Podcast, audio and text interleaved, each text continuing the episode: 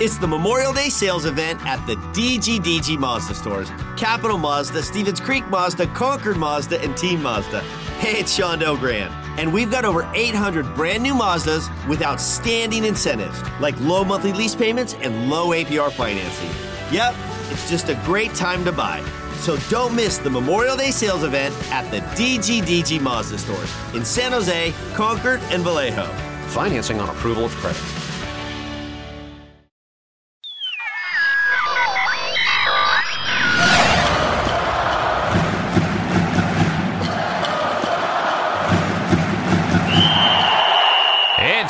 To turn on the Shark Spotlight.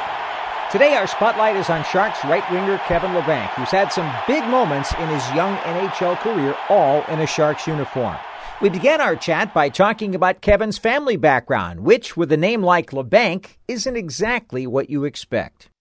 Yeah, so my parents they were born in Czechoslovakia, or when it was Czechoslovakia, and uh, when they split, it was uh, Slovakian side, and they're you know considered Slovakian. So yeah, you know, my dad he grew up playing the game, and you know he, he loves it. And you know, if, uh, when you're a kid, you know, you just kind of start playing with your dad on the street, and then you start playing roller hockey, and then you start playing on the ice, and then you know he he kind of uh, gave me that passion for the game. So, and my uh, mom, she she her family her family's a big hockey family too. I mean, uh, they always watch it, and you know they're always you know cheering me on whenever uh, whenever I'm playing out here or whenever they can catch a game out in the East Coast. You know they always come out and you know uh, they're very proud of uh, everything that you know I've done and everything that you know I've achieved in this sport. So it's uh yeah, it's great, and uh, you know, it's uh, it's nice to reminisce. You know, they uh, came from a small country and then moved to, you know, uh, Brooklyn, New York, and ended up landing in Staten Island. And you know, next thing you know, uh, I'm out here in California, uh, 18 years later. So I mean, uh, it's pretty surreal for them, and you know, they're just so so happy uh, for where I am right now. One thing that usually comes up is the pronunciation of your last name. Why don't you go through that correctly for us?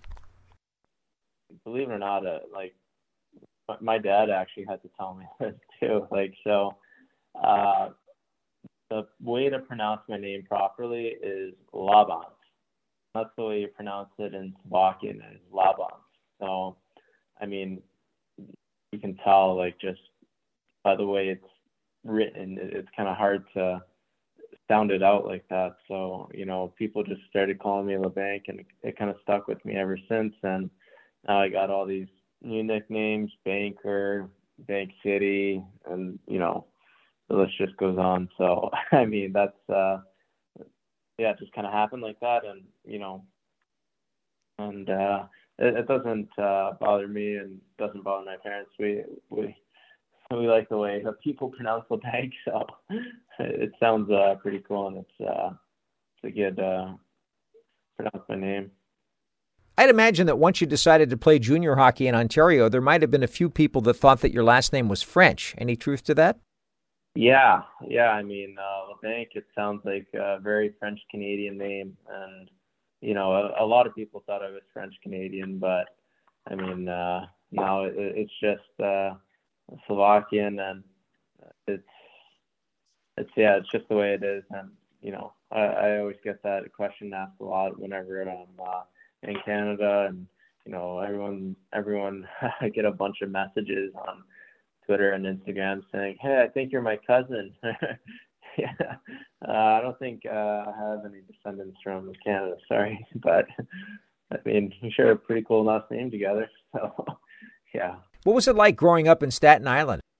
Yeah, it's uh, it's just a city life, I guess. Uh, you know, it's a lot different than San Jose. You know, it's uh, constantly uh, on the run, and you know, just uh, the pace of life is just so much faster out there. And then, you know, compared to San Jose, you know, it's just a lot slower, calmer. You know, not as many people honking the horn on the freeway. So that uh, that's uh, pretty nice. But yeah, I mean, uh, I started uh, playing hockey when I was I probably started skating when I was two, and then started playing uh, when I was five in a, uh, in a travel team, and then and then you know it kind of just grew, and then I started playing in New Jersey, and then from Jersey I went to Michigan, and then from Michigan I went up to Canada to play there for three years, and then from Canada I came to San Jose, and then you know I've been here ever since. So it, it, it's uh, it's pretty cool. I mean, uh, all the you know different parts of the country and world that hockey's taken me to, and it's it, it's really you know awesome experience. Everything that hockey has given me in life, and you know I, I I'm so lucky to be playing a sport that I love, and uh, that allows me to do everything that you know um, that I have been doing. So I'm uh, very fortunate and very blessed to be playing the game that I love. Learning how to play hockey within the five boroughs of New York City has got to be a little bit of a different experience than growing up in Boston or Connecticut or Minnesota. I remember Nick Fotiu, who was also from Staten Island, used to carry a hatchet with him when he took the subway to Astoria to go play hockey when he was growing up. What was your experience like? I don't think I had it as rough as him, but I mean, yeah, I mean, it definitely isn't easy. I mean, uh, you know, hockey hockey hockey's pretty big in the East Coast though. You know, there's a lot of club teams all over, and you know the travel isn't as bad. I hear like the Junior Sharks in San Jose, they gotta, you know, travel all the way up to L.A. and then they gotta go to, you know, Vegas for a bunch of tournaments and stuff like that. So I, you know, uh, I I feel pretty lucky to say that you know we we didn't have to do that because if that were the case, you know, I don't think my parents could could ever uh, afford it. But I'm uh yeah, it was it, we we just drove on it. We put so many miles on uh on that Honda Pilot 06 Honda Pilot. I'll I'll never forget it and you know, it, it seemed like we, every every uh, practice, you know, it was uh, hour, hour and a half depending on traffic and you know, it, it, it's uh it's a long journey and it, you know, I got to give a lot of credit to my parents, my mom, dad, you know, for driving me out every every practice.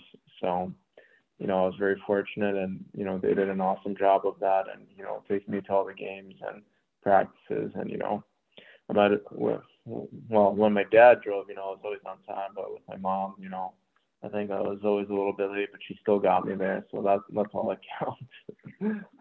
what does your dad Milan do for a living? So my dad, he uh, works at a construction company in Manhattan. So he travels to work every day, and you know he's uh, one of the hardest workers I know. I mean, I just see him when I whenever I go back home. You know, I hear him uh, leaving the house around four in the morning. You know, an hour and a half commute to get into the city, and uh, you know then work from nine to five. So it's uh you know it's incredible but you know he he doesn't complain he just you know puts the work in and you know he uh he he did it for my sister and I and my mother and you know they're they're very hardworking. So you kind of get that uh work ethic in you from a young age and it, it's good. So and my mom the same way you know she works in a doctor's office and uh she does so much for patients and you know she was uh frontline worker during the height of covid. So you know she she, she has a lot of work ethic in her as well. And you know, my sister and I, we kind of get that work ethic and that, you know, that just never ending, you know, work, you know, every single day. What does your sister do for a living? Yeah, she works in the city too. She's uh, an accountant, so she's no stranger to working and, you know, putting in the time in the office. She went to college in uh, Penn State University, uh, so she, yeah, you know, she she worked her butt off, you know, and you know got the good grades and made sure that she came into class, did her homework, and you know, and she is where she is now because of it. So, yeah, I mean, and you know, it all it all sounds starts with a good foundation, and you know, my parents really kind of pushing us to always be better and working hard. The first time that you realized that you were good was when? I don't know. I feel like uh, whatever age you're at, you always think you're good, but then uh, the competition just gets harder and harder. So you, you just got to put that much more time and work in. And, you know, when I was like I, I don't even know, maybe like 13 or 14 years old, I would start training with my uh, trainer, Tony Sams, in uh, New Jersey. I train with him six days a week, you know, and, Wow. you know, yeah, so we, we put in a lot of hours, like two hours in the gym, and I was just this, you know, skinny, scrawny kid, and, you know, we're lifting weights and, you know, putting in that time and work in, and, you know, that that's when things really started to get serious for me. And I'd say, you know, after that, you know you're good, but being good isn't good enough. It's being consistently good over the course of the next 10, 20, 30 years, you know. That's that's the hard part of the game and you know, consistently being good and consistently working hard. That's uh that's the hardest part of the game and you know, when you do that, that's when you make it into the NHL and that's when you're going to have a successful career. You're listening to the Shark Spotlight on the San Jose Sharks Audio Network. Kevin Labanc is joining us in the Shark Spotlight today. Kevin, the Quebec Pee Wee Tournament is one of those events that seems to be connected to a lot of NHL players. What's your experience from that time? Oh yeah, I mean uh, that that's such a fun tournament. You know, uh, you you kind of at that age, uh, I, I believe you're 12 years old, and you're kind of just playing uh, teams from uh, within your district, within your uh, county, and you know, and that was the first tournament that I think you played teams from all over the country and all over the world, and you get a good perspective on all the great and incredible players, and you know, you just kind of find out, wow, there's a, a whole crop of players out there that are really good, and you know, you just gotta keep working hard and keep on going. But it was such a fun tournament too. I mean, I, I've never been in Quebec, and you know, uh, being with all the guys, uh, we I think we lost in the second round, but it, it was a, it was a lot of fun. You know, we we got to play against uh, Team Slovakia, and uh, that was a really cool experience for me. My mom, she came out, you know, trading the pins with all these different teams, and you know, actually a lot of the players I ended up playing against as well, and we kind of had that connection uh, from Pee Wee uh, tournament. So it, was- it was so much fun, and you know, I, you know, those are some good days uh, when I was younger, and that was a lot of fun. And is that the place where you first got noticed by the U.S. National Team Development Program? Yeah, so I huh, funny story. I I picked up the last spot. So I guess one of the players decided to play somewhere else, and that kind of left an open roster spot for me. But time, you know, there there's just a bunch of players, and I had a really good year.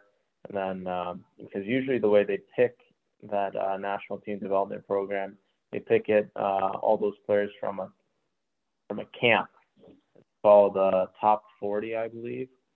And I, I was never invited, but if you're invited to that camp, they usually pick out the top 20 players from that team to play for the national team development program. And uh, you know, one of the players they bowed out, and next thing you know, they left their roster spot open, and I played in this uh, USA Hockey uh, Festivals camp up in uh, Rochester, and you know, I had a really good camp, and you know, saw me that uh, you know they saw interest, and next thing you know, uh, they offered me uh, the last roster spot, and I and I took it, and it was incredible. You know, I got to be there for two years and made so many memories, and played in World Championships. Uh, the U18 World Championships. So I played in Sochi where they uh, actually held the Olympics that one year. So that was really cool. And you know, just the camaraderie that you make with all those guys. You're working out every single day and skating every single. That's when that's when I'd say things really took a turn in uh, my hockey career. That's when I was started skating six days a week and working out six days a week. And you know the amount of time and effort that they invest into that program and into each player, it's you know incredible. You like I think my days were wake up six in the morning, go to school, leave school by two, and then go. You got uh, uh, skating treadmill that you got, and then you do uh, on ice power skating, then you got practice, and then you got uh, power skating at the end of practice, and then you got a workout, and then you're home by like five or six. And next thing you know, you gotta do homework, so and get uh get caught up with all your classes. But yeah, it was uh, it was incredible, and you know, uh, you know, it's still fun uh, to talk about with uh, guys that you play against in the NHL. You know, you just kind of reminisce on the good old days and all the time and work that you put in. It uh, creates that camaraderie and you know brings back those brings you back to the good old days. So it was a lot of fun and uh, yeah, it was uh, it was fun uh, playing for representing USA on international uh, tournaments. There are obviously a number of guys that you played with on that team that made it to the NHL. Jack Eichel's one of them, isn't he? Yeah, yeah. Jack was uh, on our team that year too. He was actually the the younger guy, and uh, he he's you know just he's an incredible player, and you know this it's just everything. I mean, the speed, the strength, the skill at that age, and you know he immediately came up, started playing with uh, the older guys, and you know you can see that he was special. But yeah, he's uh, he's a really good player, and uh, you know he he was one of the players that played with us uh, on uh, NTDP, and it was a lot of fun watching him play back then, and it's a lot of fun playing playing against them. Maybe not so much uh, when you're playing against them, but uh, you know it's uh, fun watching him play. That's for sure. You were recruited by a number of college hockey programs and very nearly went to one. How did you decide to go to the Barrie Colts instead? Yeah, it, it's a tough decision. You know, you're you're just kind of stuck between going. They're both incredible programs. I mean, going to the OHL, you know, you play with guys that have played in the NHL and that kind of know know what it takes to be there. And in college, you get a great education, and you know, you work out, and you know, by the time you're done with college, you're you're going to be ready for the NHL. So you know, it was a it was a topic, you know, discussed with my parents. We we weren't sure what to do, but I'd say that uh, one thing that really moved me into the decision that I, you know, went towards the OHL was uh, I, I'd say Dale Hawerchuk. You know, he was the coach of the Barrie Colts, and I was fortunate enough to play for him. And you know, uh, rest his soul, he's uh, he passed away uh, a couple of years ago, and you know, he's he was just an incredible coach, and you know, he's a Hall of Famer, and just knew the X's and O's, and knew what it took to play in the NHL, and he knew uh, the skill too. I mean, he really taught you so much, and you know, when you're when you're tired, you know, it's just kind of mind over matter, and you got to figure out a way to, you know, get the job done and uh, score a goal or you know win a game. So, it, I really appreciated my time in Barrie. and uh, you know, it was incredible too because I played with some great players in uh, Barrie. I played with Aaron Ekblad, Andreas Athanasiou, Benjamin Nikani, Rasmussen. There's been like the list goes on, and you know, and we had a really good team, and it was a fun group of guys, and yeah, it, it was a lot of fun playing over there. But I, I'd say the thing that made me want to go there was uh, Dale's influence. Don't you think too that it's a real morale boost to get a guy like Dale Hawerchuk to show belief in you and make you feel confident that you can play at a high level? Yeah, absolutely. I mean, uh, it, it, and you knew that he's willing to work with you too. You know, he's not going to give up on you. He's going to try and push you to become a better player. And you know, we that's what really helped my career. I think uh, that's when you know he he was a players coach and he kind of let you do what you want in the offensive zone and you know but once when it came to the D zone you know he said you know you better make sure that you're not turning the puck over and you're you're back checking hard and all that stuff because you know in the NHL that's not the way uh, things work so it was a learning curve and it was a good stepping stone into where where I am today. So after your first year with the Barrie Colts, when you had 35 points, you had a few playoff games, the Sharks drafted you in the sixth round. Tell us about your draft experience. It was my mom, my dad, my sister, and my cousin. We the draft was in Philadelphia. You know, I we didn't really have any expectations, but you know, we still wanted to go. It would have been a good experience for us, and I ended up getting drafted to San Jose Sharks in the sixth round. So, I mean, uh, it's definitely a little bit of a wait, but it was worth it. I mean, just the whole experience. You know, that's uh, every kid's dream is to get drafted by the NHL team, and you know that's that's kind of where where the work. I mean, where just all the work started to pile up, and you know, getting drafted. You know, it's a great experience. It's incredible, but you know, it it doesn't mean everything. You know, there's still so many great players out there and great players who haven't gotten drafted. You know, like uh, Barclay Goodrow.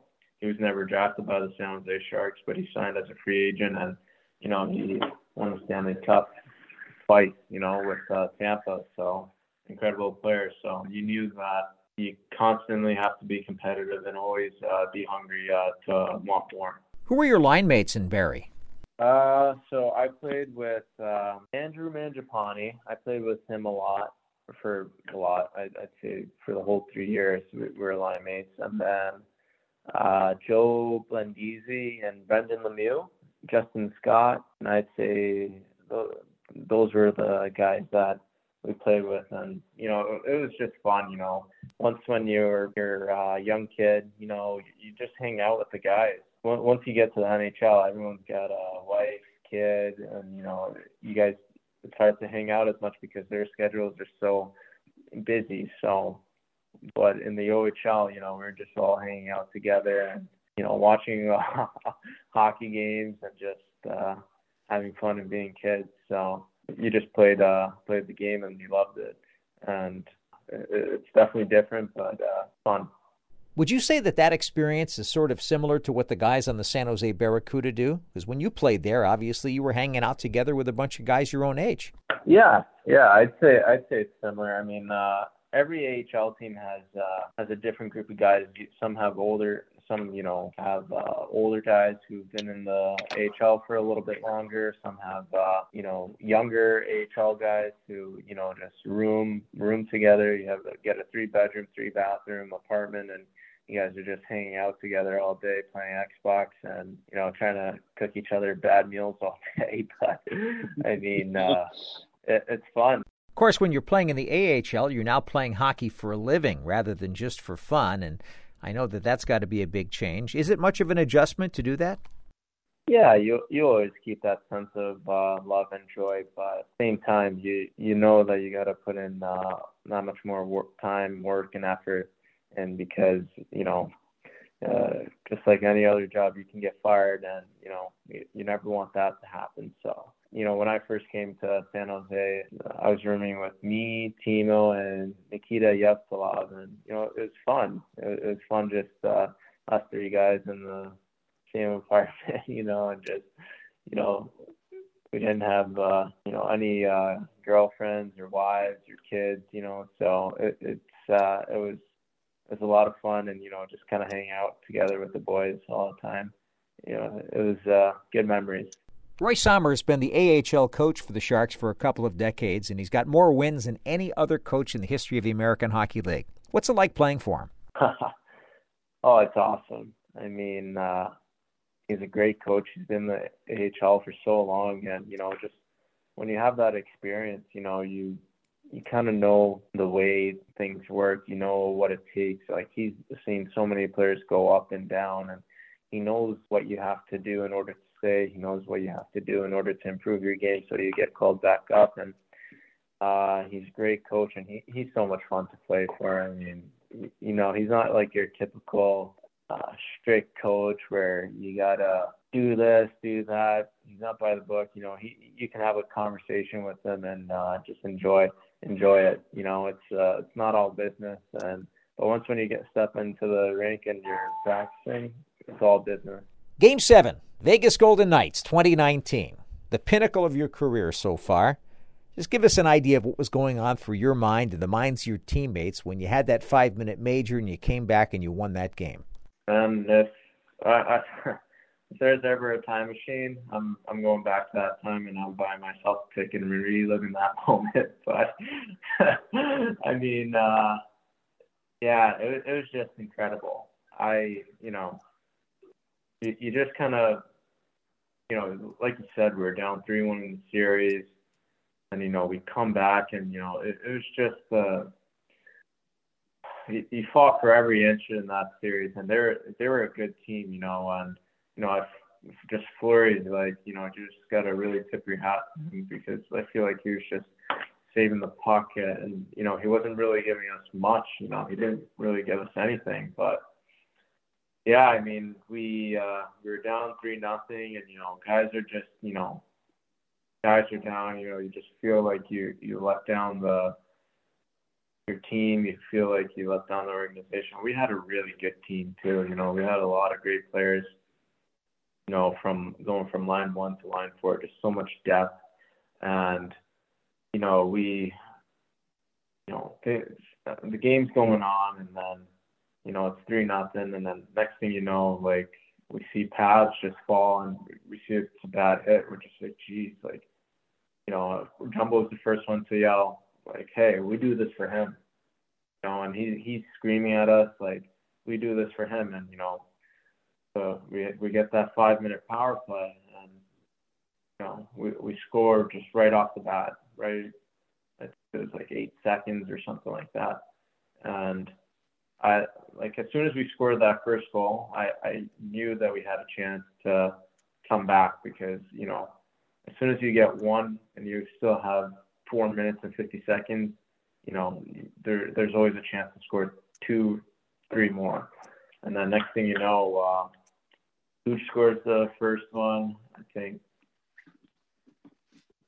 Tommy scores the second one, and Cooch scores the third one, or, and then I scored the fourth goal, and it was just incredible. Like just whole tank just erupted. I've never been in a building that loud in my life, and you know that that's you you play the game of hockey for moments of like that, and to play a big part in that moment, you know, that's something that you'll take with you for the rest of your life, and you know, it's also an incredible experience, you know, uh, to have under your belt as well, and you know, you, you kind of take it with you and, uh, yeah, yeah, it's just something that will uh, stay with you for the rest of your life. And, you know, I mean, I, I still have family talking about uh, that game to this day, you know, just always uh, getting chills whenever they bring it up. And, yeah, it was just a lot of fun. And that was like the funnest hockey I've ever been in. I mean, there's nothing like, uh, game seven comeback like that, especially in that fashion. And, you know, playing against the Knights, I feel like, you know, they've only been they were only in the league for two years, but we were rivals right from the get go. I mean, they they knocked us out the first year, and then, you know, we knocked them out uh, second year in that type of fashion, and then next thing you know, Pete Pete gets picked. Pete DeBoer, our uh, coach, gets picked up by them. So, I mean, yeah, the, that's always going to be a rivalry, and that's always going to be a fun story to tell. You ended up going to the conference final that season, and you've had a lot of amazing experiences since then. How do you bring that all to the present day? You just have to, you know, really take in what it took to get to that to get to that spot, you know, and you know, regular season hockey it, it's so different from playoff hockey. You know, regular season, you know, you, you kind of make mistakes and you, you kind of think, all right, you know, we'll get them tomorrow. But in playoff hockey, it's best of seven and there's no going back. You know, every detail matters. So I think the biggest thing is, you know, just we got to be good defensively and make sure that our detail is second to none because a lost detail is a lost game. And, you know, over the course of the 82 games, you know, you got to really prepare yourself for that last stretch of the Stanley Cup playoffs because every team will be at their best and every team is giving it their all. And you have to make sure that everybody's going to be dialed in and on the same page because, you know, you make one mistake, you know, it could lead to you being knocked out of the Stanley Cup playoffs. So, and at the same time, you have to be, you know, calm under pressure. You know, if you're you're down a goal or you're up a goal, you know, just stay calm and just keep with the structure. Don't lose your uh, uh, don't lose your head and make sure that you're calm, cool, and collective, and make sure that you're always uh, positive, so that we can uh, always, uh, you know, just keep getting better and uh, win ourselves the game and win ourselves the cup. That because that's the ultimate goal. Kevin Labanc has already been through a lot in his NHL career, but that one goal of capturing a Stanley Cup is what drives him each and every day. Our thanks to Kevin for joining us in the Shark Spotlight. I'm Dan Rusanowsky. The Shark Spotlight is a presentation of the San Jose Sharks Audio Network.